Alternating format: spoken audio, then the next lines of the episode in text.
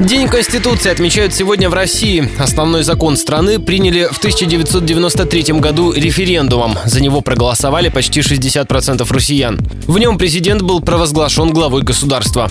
Включая поправки в действующей Конституции 137 статей, радио Ростова узнало у горожан, какие из них они помнят. Обязательное образование. Права и обязанности человека, федеральное устройство. Человек имеет право на, на самоопределение, на язык, вероисповедание, национальность. Суверенитет государства, приоритет международного права, свобода человека. Ну, Конституция в труде, Конституция о пенсиях, конечно. Государство не имеет права печатать свои деньги. Наличие своих прав о свободе.